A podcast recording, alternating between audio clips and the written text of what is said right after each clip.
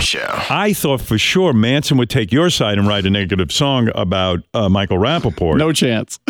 he sent me this song, and it's called uh, "Fuck You, You Piece of Shit, Brent." Uh, sent in by Nedley Mandingo. Nedley Mandingo, who's that? That's the Ned character that he oh, does. okay. Oh, I see. Manson from the Bubba Show, and I was like, could this really be the guy that Brent worked with? Because it was a pretty nasty song, Robin. Listen up. Fuck you, you piece of shit, Brent. I'm a pussy and I'm scared. You like to watch your wife fuck other men. That's what you have to do. I bet Stern's crew talks about you when you are gone. Shut up, you square. Why did you start with me to begin with? Brown nosing is your hobby.